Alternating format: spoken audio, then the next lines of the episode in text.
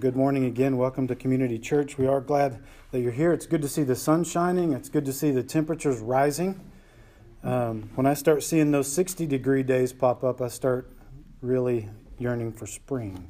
But uh, I know I'm probably a little bit early for that. But it won't be long now. We're almost there. We've almost made it through winter, but it's good to see you. So glad that you've come to worship with us this morning. It's always good to gather around the Word of God with you. I hope that you've had a blessed week. I hope that it's been very productive in the Lord. But I hope that you've come this morning expecting to hear from God. I hope that you've come this morning expecting to meet Him right here, right here in the midst of our worship, right here in the midst of our fellowship, because our Lord actually promised that He would be in our midst when we gather together, so long as we gather in two or three, right? Where two or three are gathered in His name, according to Jesus in Matthew 18 20 then He is there in our midst. Now, granted, Community Church is still a small fellowship of believers, but praise the Lord, we qualify for that promise, right? We qualify for that. So uh, I am grateful that the Lord always keeps His promises, and we're going to explore that a little bit more in our study this morning. But before we get too far down the road, I need to do a little bit of personal housekeeping here before we get into the message. I made a couple of mistakes in my message last week that I want to correct. Um, my first mistake was that I accidentally made the illusion that Christ was born in Nazareth of Galilee. I don't know if you caught that or not, but I didn't say that. I alluded to that and I apologize. Of course, we know that's not true. Scripture plainly tells us that he was born in Bethlehem of Judea. That's in our text for next week when we get into Luke chapter 2. We'll see that. So that's mistake number one. But unfortunately, the good times didn't stop there. I also offhandedly made another comment that I regret. I said offhandedly that Mary, un, or most likely, I think I said, had some doubts. And then what I did was proceeded to uh, show from Scripture how that was not true. um, so I want to apologize for that. I don't think Mary had any doubts at all, and we, I think, uh, bore that out in Scripture. But I, before that, had said uh, mistakenly that she was doubting. So anyway. I apologize for all of that. One thing I know for sure is that if you speak long enough in public, you're bound to make some mistakes along the way. And trust me, I've made several. Undoubtedly, I'll make more, but if I can catch them, I'll try to correct them as best I can. But thank you for being gracious and understanding when I do blow it. I do appreciate that. But this morning, we're going to continue our study through the Gospel of Luke. We're still in chapter 1. So if you have your Bibles, you're welcome to turn there. Luke chapter 1. Uh, we've come to a very important section in this gospel narrative in Luke. Luke has set the stage, if you will, for two very important events in history. The first one is the birth of the forerunner. That's John the Baptist, okay, which we're going to look at today in verses 57 through 80 in Luke chapter 1. And the next one is the birth of Christ, which we're going to look at next week in chapter 2. But we've already seen God begin to fulfill some of his prophetic promises already in Scripture in regard to both John the Baptist and his Messiah, our Lord Jesus Christ, by sending his angel Gabriel to inform the families of the coming fulfillment of these promises. We've been looking at that. At that. Zacharias and Elizabeth, they've been told. We know that Zach, he struggled at first with this reality, so he was put under discipline from the Lord for a time and he was rendered unable to speak. Isn't it interesting that because Zacharias didn't believe the word of God, that God removed his ability to use words? But Liz, she did believe, right? She was a woman of faith and she believed. And so she was so taken by God's gift that she actually had to get away for five months. In her words, thus the Lord has dealt with me in the days when he looked upon me to take away my reproach among people. That's Luke 125. Guys, there is nothing and I mean nothing that this world can say or do that will crush the spirit of one whom God has looked upon and dealt with and taken away their reproach. Nothing. There's nothing the world can do about that. When your heavenly Father looks upon you, then you know that you're loved. Well, then there's Mary, right? She also believed the word of the Lord, and she humbly said, Behold, the maidservant of the Lord, let it be to me according to your word. That's Luke 138. So Afterwards, she headed over to Liz's house for a time where they rejoiced together. She remained there for about three months, the word says. And then, most likely, either during this time or shortly after Mary's return home, is when the angel told Joseph what was about to go down. And you can read his account if you want to over in Matthew chapter 1, verses 18 through 24. It's fascinating. So the news has been made known by the angel to everybody who needs to know it at this point, and now the time has come for the first of these two miracle babies to enter the world. And that's where we're going to pick up our story today. We're going to pick up the story in the Gospel of Luke with the birth of the forerunner by looking at Luke chapter 1, verses 57 through 80. Let's pray quickly before we get into the text. We love you, Lord, and thank you again for our time together. As we enter in now into this time around your word, please bless it. Please anoint it, Lord. Uh, speak to us through it. May your Holy Spirit guide us into all truth. If I do make a mistake again and say something false or untrue, please strike that from our memories quickly. Help us to only remember the Word of God this morning. Please help us to rightly divide it. Please get it into our hearts that we might not sin against you. And help us, Lord, to receive this Word of God from you this morning that it might change our life, that we can leave here different than the way we came. And we ask this in the name of our Savior, Jesus Christ. Amen. Amen. So Luke chapter 1, beginning in verse 57, says this Now Elizabeth's full time came for her to be delivered, and she brought forth a son. So, right off the bat, I don't want you to miss this. We learned something. We learned that prophecy has been fulfilled. Right here in this verse. Remember, the angel Gabriel told Zacharias back in verse 13 that your wife Elizabeth will bear you a son and you shall call his name John. And now that prophetic word, that promise has been fulfilled, right? You know, verses like this, it really makes me wonder why do we ever struggle to believe the word of God? I mean, it has a perfect track record, doesn't it? The word of God has been 100% accurate 100% of the time. So we have absolutely no reason to doubt it at all. I mean, the Bible continues to verify its own validity time after time after time, just as it has all throughout history.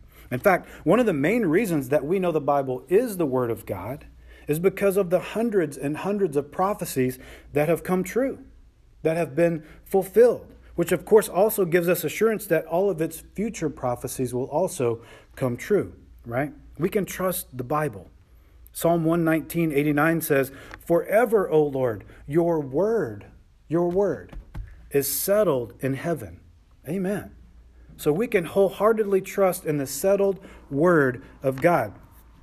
But this scripture here, it also got me to thinking this man, wouldn't it be nice if this whole pregnancy thing worked that way today for all of us? I mean, think about that. You know, the angel Gabe, he shows up telling everybody to rejoice. Hey, surprise, you're prego. oh, by the way, spoiler alert, it's a boy. you're having a boy, so don't worry about that whole gender reveal party business. It's a boy. You don't have to worry about making that list of names. You don't have to worry about arguing back and forth with your spouse. Oh, how about this name? Oh, I hate that name. You always hate all my names. You know how that goes. Actually, his name's John. So you don't have to even worry about that. Wouldn't that just make life a whole lot easier? I think it would. So, nine months after Zach and Liz get this news, Liz brought forth a son, fulfilling prophecy just as was foretold, reminding us again that always, always, always God keeps his promises. Verse 58 When her neighbors and relatives heard how the Lord had shown great mercy to her, they rejoiced with her. Amen. Didn't we just say that God keeps his word? And right here in verse 58, we see it again another prophecy fulfilled. Right after Gabriel told Zacharias that his wife would bear a son and call his name John in verse 13, he said, And you will have joy and gladness, and many will rejoice at his birth. That's verse 14, chapter 1. And now, here they are. The neighbors, the relatives, all gathered around to celebrate and rejoice at the birth of this baby, just like the angel said they would. But if you look closely, then I think you can see that this is more than just a birthday celebration here. These family and these friends, they came to rejoice with Elizabeth because of the mercy of God. They had heard how the Lord had shown his great mercy to Elizabeth, and they came to express their joy in the mercy of the Lord. Man, what a great perspective to have about this whole situation. How beautiful are the neighbors and the family members who will rejoice with you in the mercy of God. You see, the focus here isn't on John, the focus isn't on Elizabeth, it's on God. It's on God. Of course, they rejoiced with Elizabeth, but the source of their joy was in the mercy of the Lord. True worship and true joy can only come when we focus solely on God. True joy will never find its home in a preoccupied, selfish, entitled heart. Okay, it's only when we turn our focus outward toward God that we can then rejoice in His mercy toward other people and the things that have absolutely nothing to do with us, yet we're joyful. You know, the old acronym is JOY Jesus, others, and yourself. And I think that's a good way to think about joy. Keep Jesus first, then others, then yourself. Verse 59. So it was on the eighth day that they came to circumcise the child, and they would have called him by the name of his father, Zacharias. Okay. So this verse here is very rich with tradition, okay? Because every Jewish Jewish boy who was um, born would be circumcised on the eighth day, okay? And this was according to the childbirth ritual that God gave to Moses back in Leviticus chapter 12, verse 3. But it was actually in keeping with the sign of the covenant that God had made with Abraham far before that, back in Genesis 17, verses 10 through 14. And so Jewish tradition was that male babies were not only to be sacrificed, circumcised, let me get that right, circumcised on the eighth day, they were also to be named on the eighth day. That was their tradition. Male babies were to be named on the day of their circumcision. So the expectation, at least from the family and friends here, is that the baby's name was going to be Zach Jr. Right? That was just a given. Okay, it just seemed like a foregone conclusion because tradition would support naming your firstborn son after the father. But in the words of Lee Corso, not so fast, my friend. Look at verse 60. His mother answered and said, No, he shall be called John. You see, faith leads to obedience. Elizabeth believed. Okay, and now she follows through with obedience. I mean, think about this for a second. This kid is only eight days old. Okay, he can't even prepare his own meals, much less prepare the way of the Lord yet. Okay, for all Zach and Liz know, he could go off the rails at some point and not amount to anything. But look again at the faith. He shall be called John, just like the angel said. Guys, faith obeys when it can't see the future. Faith is the substance of things hoped for and the evidence of things not seen, according to Hebrews chapter 11, verse 1. So I think a good lesson for us to learn here is to obey what God is telling us to do by faith and just let Him take care of the future. Okay, He knows the end from the beginning anyway. And God has never given any of us any reason to doubt Him whatsoever. Elizabeth she had followed through with the angel's command to name her son John, based on future promises, right? Of the great things that he would do, not that he has done. Okay, before he was even eight days old. Guys, that's faith. That is faith. Verse 61. But they said to her, There is no one among your relatives who is called by this name. Well, that's right. And tradition means nothing compared to the Word of God. Tradition means nothing compared to the Word of God. Gabriel said, His name shall be called John, which means Jehovah is a gracious giver. And the family and friends, they'd all gathered around to celebrate the mercy of God. So you would hope that they were beginning to understand here that God's mercy trumps tradition, and the giver is greater than the gift.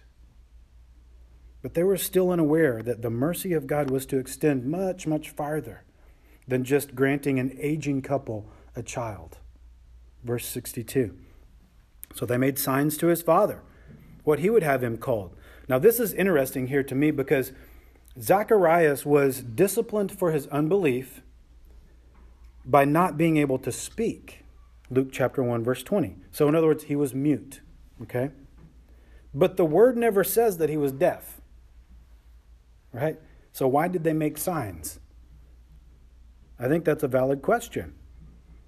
There are many who say, well, this, this verse here, it gives us evidence that Zacharias was both deaf and mute. And that could certainly be the case. I don't disagree with that at all. But others would say, well, this was just an assumption made by his family and friends here. In other words, they just thought that because he couldn't speak, he also couldn't hear. And in my opinion, that seems like a bit of a stretch, honestly, considering that Zacharias was already nine months into his discipline. You would think that they would have known whether or not he could hear them at this point. I mean, some of these folks were his neighbors, right?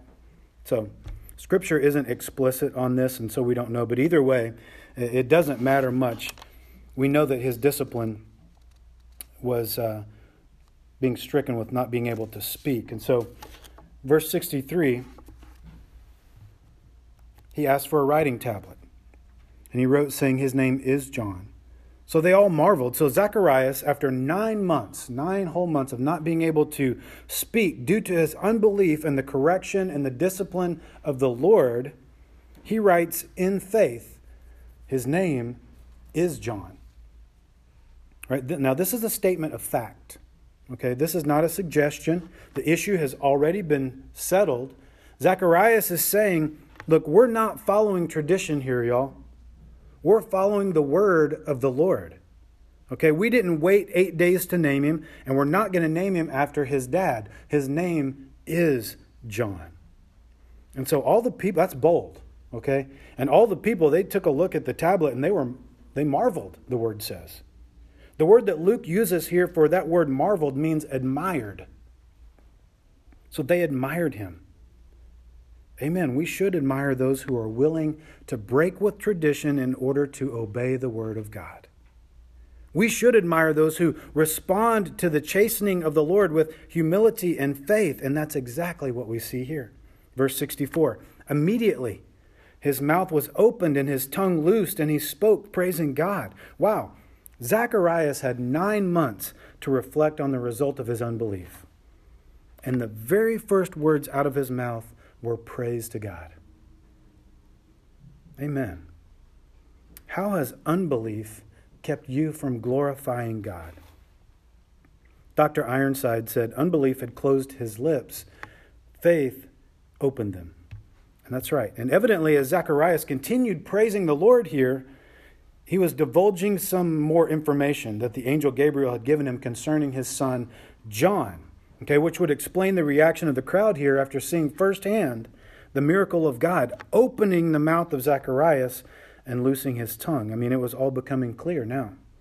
It was starting to make a little more sense to him. This was all a result of what happened to Zacharias back in the temple. I think the dots were being connected here, the light bulbs were going off.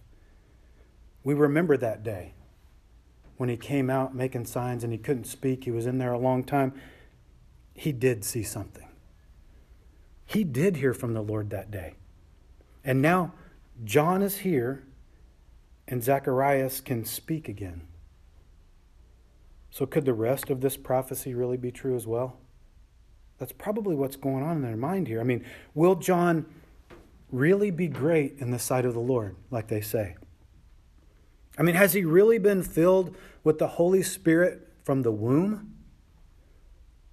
Will he really turn many of the children of Israel to the Lord their God, like everybody's saying? And will he really make ready a people prepared for the Lord? I mean, is this baby John really the forerunner to our Messiah? Is this really happening? Just imagine what was going on in their hearts and in their minds as they begin to process all of this information during this time. Verses 55 or 65 and 66 say, Then fear came on all who dwelt around them, and all these things were discussed throughout all the hill country of Judea. And all those who heard them kept them in their hearts, saying, What kind of child will this be? And the hand of the Lord was with him. And so now the chatter begins. Okay? Little John the Baptist was the talk of the town. I mean, you can just hear it right now, right? All the people chattering on the street corner, in the barber shop, down at the restaurant, all the coffee houses, throughout all the hill country of Judea. But this was a different kind of gossip here. I mean, what people were saying about this child, it caused them to fear. Did you see that? And it caused them to consider the potential outcome in their hearts. It was getting real. You see, there comes a time when we all have to get honest before God. Every one of us. What if this child is who they say he is? Hmm. I mean, what if the Messiah is on his way? What does that mean for me? I mean, am I ready to meet my king? Am I ready for that? Now let's put this into our context. What about us? Right? We know that Christ has come. We know that. But Scripture tells us that He's coming again. So am I ready to meet my King today? Verse 67. Now his father Zacharias was filled with the Holy Spirit and prophesied, saying, Man, I love this. This is so beautiful right here. His wife had been filled with the Spirit, his son had been filled with the Spirit. And now, after months of reflection, faith had conquered Zacharias' unbelief, and now he is filled with the Spirit. Amazing. After 400 years of prophetic silence from the Lord, he has now spoken four different times in the last nine months. Okay? God is on the move again among his people. God has spoken through Gabriel, Elizabeth, Mary, and now Zacharias, right? And Zacharias, he offers up an amazing prophecy here that scholars call the Benedictus. That's Latin for blessed. And in his prophecy, Zechariah is going to focus on the grace of God. Grace that he gives and grace that he has given to his people, which of course perfectly reflects the name of his child John. The very one who's going to point people to the giver of that grace. Jesus Christ, the Savior of the world, he is the object of Zacharias' prophecy here. And in verses 68 through 75, they speak directly of Christ. Okay? Blessed be the Lord God of Israel. And then down in verses 76 through 79, they speak to John, the prophet of the highest, but they still continue to speak about Christ. Because Jesus Christ is the focus of prophetic history. Luke 24, 27. For the testimony of Jesus is the spirit of prophecy according to Revelation chapter 19, verse 10. And so Zacharias begins his prophecy like this in verse 68 Blessed is the Lord God of Israel, for he has visited and redeemed his people. So right away, we see the Holy Spirit tell us through Zach's prophecy that Jesus Christ is the Lord God of Israel. Jesus, in other words, is God. Okay? He is the Redeemer who will come and who will rescue his people. Jesus, his name means Jehovah is salvation. And that's taken from the Hebrew name Yeshua or Joshua of the same meaning. In other words, Jesus Christ is the God of salvation. And Zechariah speaks of him as if he's already come and as, as if he's already redeemed his people. Did you notice that? I mean, that's how certain the Word of God is.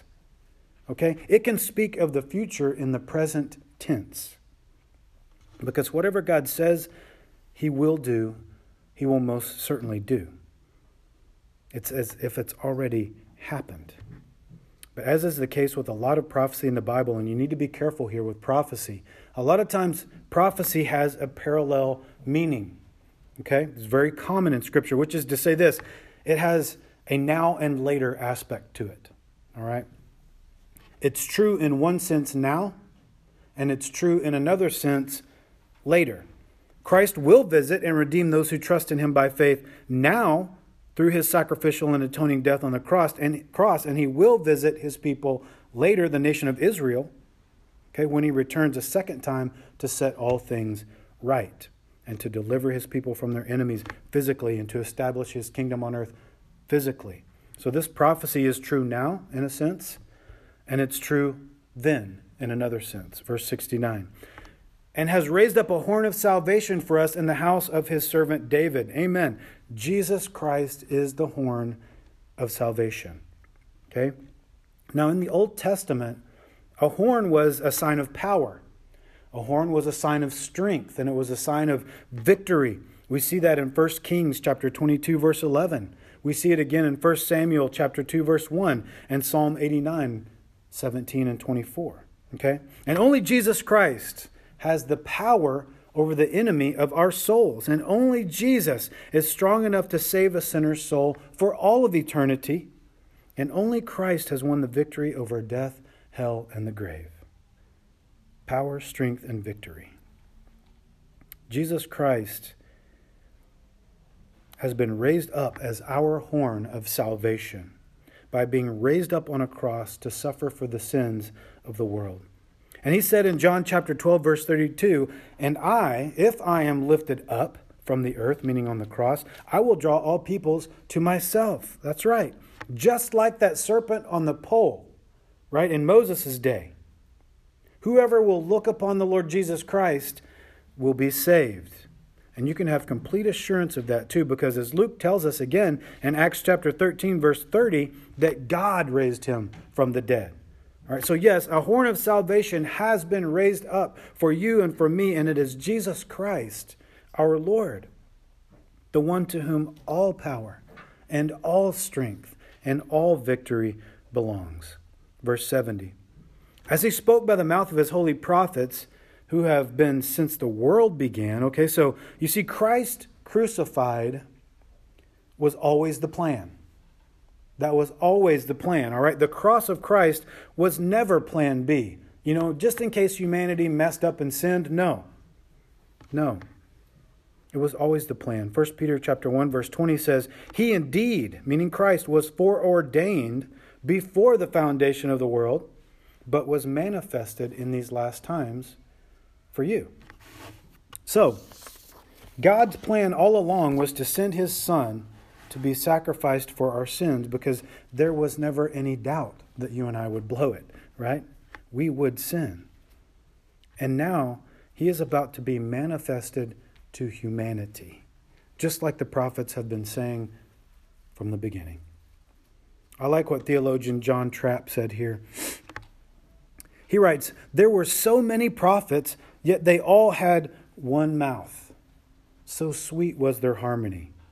I like that quote. All of these prophets, man, they were singing the same tune, weren't they? And it was the song of Jesus, verse 71.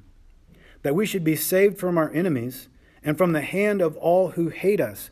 All right, so again, Zacharias has Israel in mind here, okay, but this prophecy is true again on two levels. In one sense, Christ will indeed one day save his people Israel from their enemies. That's true. Yet, in another sense, all those who put their faith in Jesus Christ today will be saved from their sin. They will be saved from death, and they will be saved from the enemy of their souls. Verses 72 and 73. To perform the mercy promised to our fathers and to remember his holy covenant, the oath which he swore to our father Abraham. That's right. Man, I really like what G. Campbell Morgan said here. It's a longer quote, but it's well worth reading. So let me read it to you. G. Campbell Morgan writes this. He says, It is arresting to notice the connection between the name of John and the song. All through, the song is celebrating the name. He's re- referring to the prophecy here from Zacharias. John means the grace of God, and that's what Zacharias was celebrating in this wonderful song prophecy. He was thinking of his boy, he was thinking of himself, he was thinking of his wife, for the meaning of all the names is here. The boy's name is John, which means the grace of God. His name was Zacharias, which means God will remember. His wife's name was Elizabeth, which means the oath of God. So, as we look back through the scripture, to show mercy is John's name, the grace of God. To remember his holy covenant is his own name, Zacharias. God remembers. The oath which he swore to Abraham is his wife Elizabeth's name, the oath of God. Pretty cool stuff. What great insight there from Pastor Morgan. The birth of the coming Christ is proof that God remembers his oath and he keeps his promises. Verses 74 and 75 to grant us that we, being delivered from the hand of our enemies, might serve him without fear in the holiness or in holiness and righteousness before him all the days of our life. So, as Zacharias most likely is thinking back to Genesis chapter 17 here, uh, that's what I think, to God's covenant that he had made with Abraham. He's probably thinking of being delivered from the heavy hand of the Roman Empire at this point. I mean, he's probably imagining all that land of Canaan that they were promised, that promised land, the everlasting possession, right? And this is where the Jewish people will finally be free from their enemies on this earth without fear forever, with God in their midst, protecting them while they serve Him. Now, of course, that will be the case, but not yet. Okay? Paul told Timothy in 1 Timothy 1:15, "This is a faithful saying and worthy of all acceptance that Christ Jesus came into the world to save sinners, of whom I am chief." So, yes, on the one hand, Christ will return again as the conquering king. No doubt about that. We can have complete assurance of that. And all that land of Canaan will be given to Israel. Okay, but for now, we look to a spiritual Canaan, a place not built with human hands, whose builder and maker is God. We look toward heaven, the real Canaan. And we look to the one who can save our soul and deliver us from hell. In other words, we look to Jesus the one who can deliver us from our sin right now, today, the one who can clothe us in his righteousness, that we might serve him in holiness and without fear all the days of our life here on this earth. Right? It's in Christ that we find our Canaan.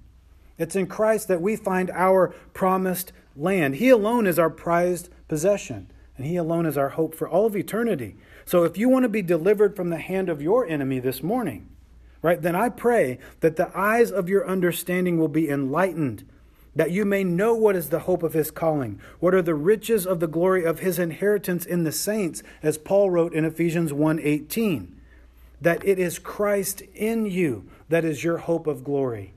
Colossians chapter 1 verse 27. So if you're looking for deliverance this morning, then please look to the Lord Jesus Christ and be saved. Look to Jesus Christ to find your hope, right? I can promise you, you're not going to find eternal hope anywhere else than the Lord Jesus Christ. Verse 76. And you, child, will be called the prophet of the highest, for you will go before the face of the Lord to prepare his ways. All right, so now Zacharias turns his prophetic attention toward his son, right? And his role in the great plan of God here. He will be called the prophet of the highest. Man, what a title that is. And he's going to go before the face of the Lord to prepare his ways. What a job description that is.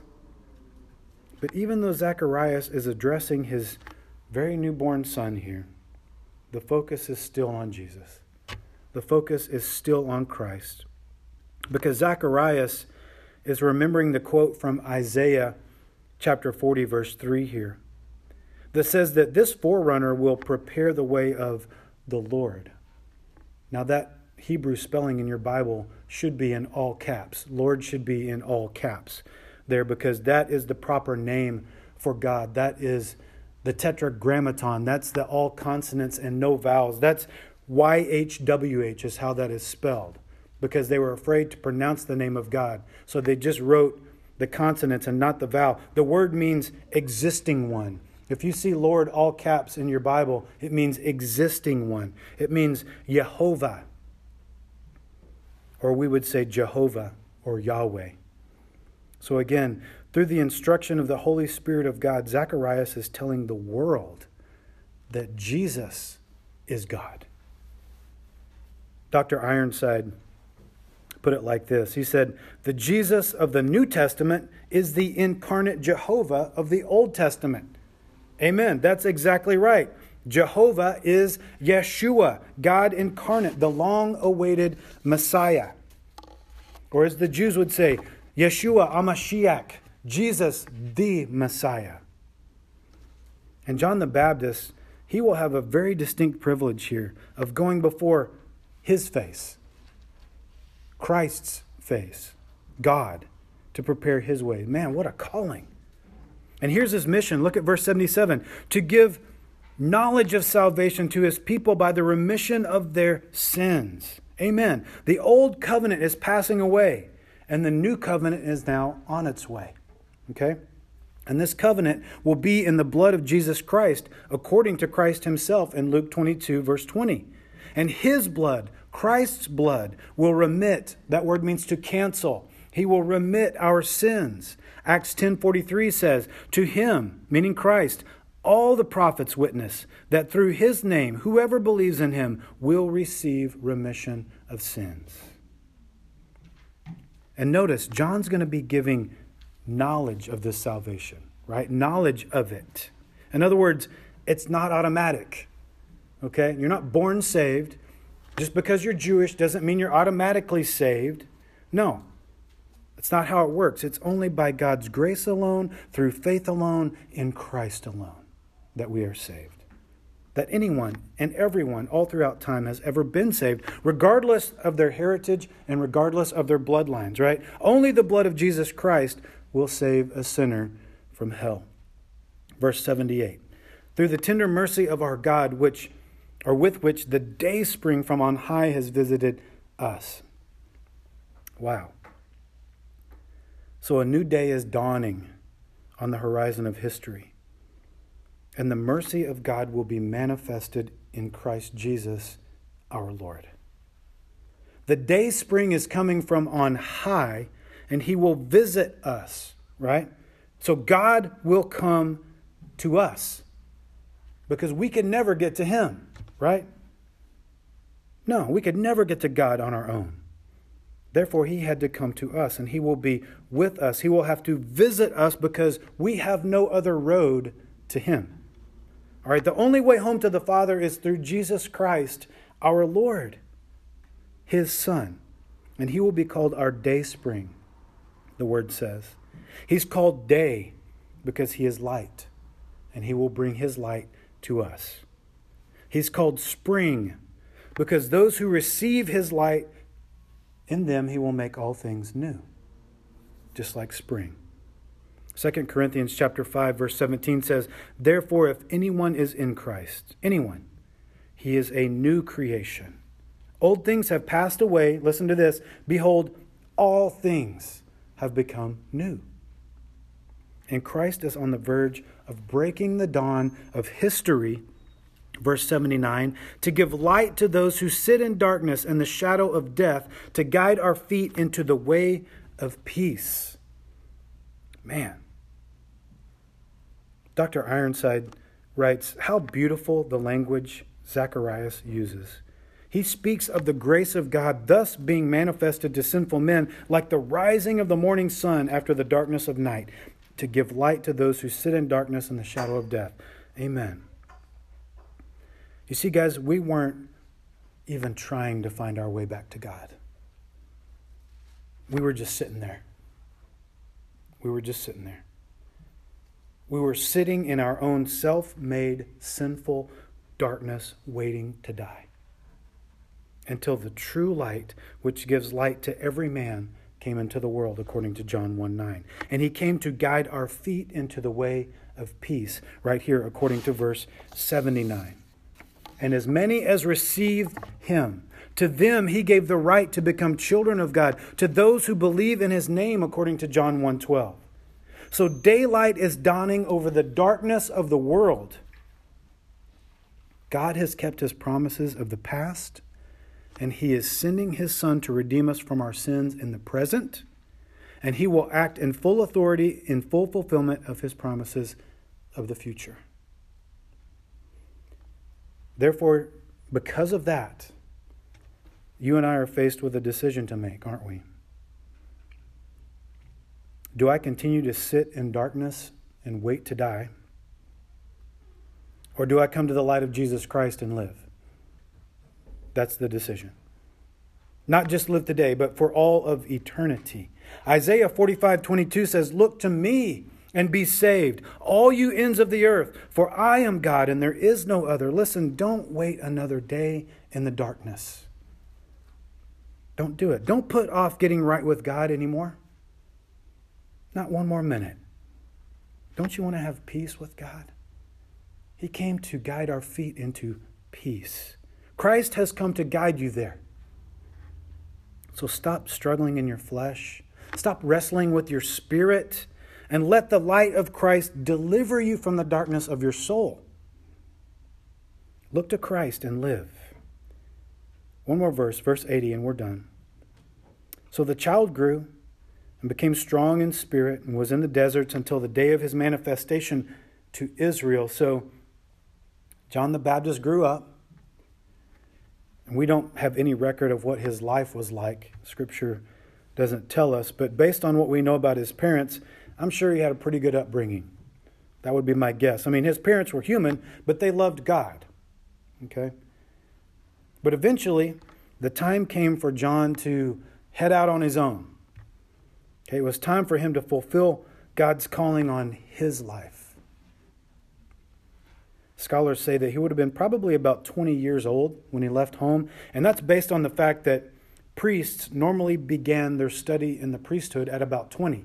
His dad was a priest, therefore John was a priest, and so to leave home to begin your studies, that would have been about 20. It's a guess, but it's an educated guess, so we can't know for sure exactly how John, how old John was, but we do know this it was time for him to go. And there comes a time in each and every one of our lives as well when we have to stand on our own two feet by faith and walk on our own. I mean, Elizabeth, she had to get away. She went back home, and that was by faith. She had to face all those people who had reproached her her entire life. Mary, she had to get away for a time, and then she came back home by faith. Right? She had to face all of those people who would no doubt accuse her of adultery. She went. So it takes faith to face the troubles in your life. And the truth is, I can't walk by your faith. Right? I have to walk by my faith. And so John grew up. Again, I'm sure it was in a good home. But now it was time for him to get away. It was time for John to begin to walk by faith, his own faith. And maybe that's where you're at today. I don't know. But maybe it's time for you to stop depending on the faith of other people and start exercising faith in your own life. You see, John, he needed time in the desert to grow strong in the Lord, the word says. So please, don't despise the dry and the barren times in your life. Okay? Make good use of your time in the desert. Get alone with God. Use those times in the desert to strengthen your spirit, to grow up in the Lord Jesus Christ, to grow strong in the Lord. Because what we need to understand is that the desert doesn't always mean discipline. Oftentimes, it means discipleship. Disciples grow in the desert. So, what step of faith is God asking you to take this morning? Is He asking you to step out on your own by faith? Maybe He's asking you to begin to take ownership of your faith. Is God asking you to step out in faith in some area of ministry? Maybe he's asking you to put your faith in Christ for the first time. I don't know. Maybe he's asking you to be saved. Only you and God can know that. There's no doubt that faith is personal, but please hear this faith is never private. It's personal, but it's not private. So, whatever it is that God's asking you to do this morning, then I, I just want to encourage you to do that. To step out on faith. Don't sit another day in the darkness. The day spring has dawned, and he has come to give you light, the Word of God says. So, how are you going to respond to the Lord this morning? That's up to you, how you do that. But what is God asking you to do this morning? Whatever that is, my prayer for all of us this morning is that we would all respond in faith. Father, we are grateful to be here this morning. We are grateful for the word that you have given us preserved for us and settled in heaven, Lord, so that we can know that it's true without a doubt.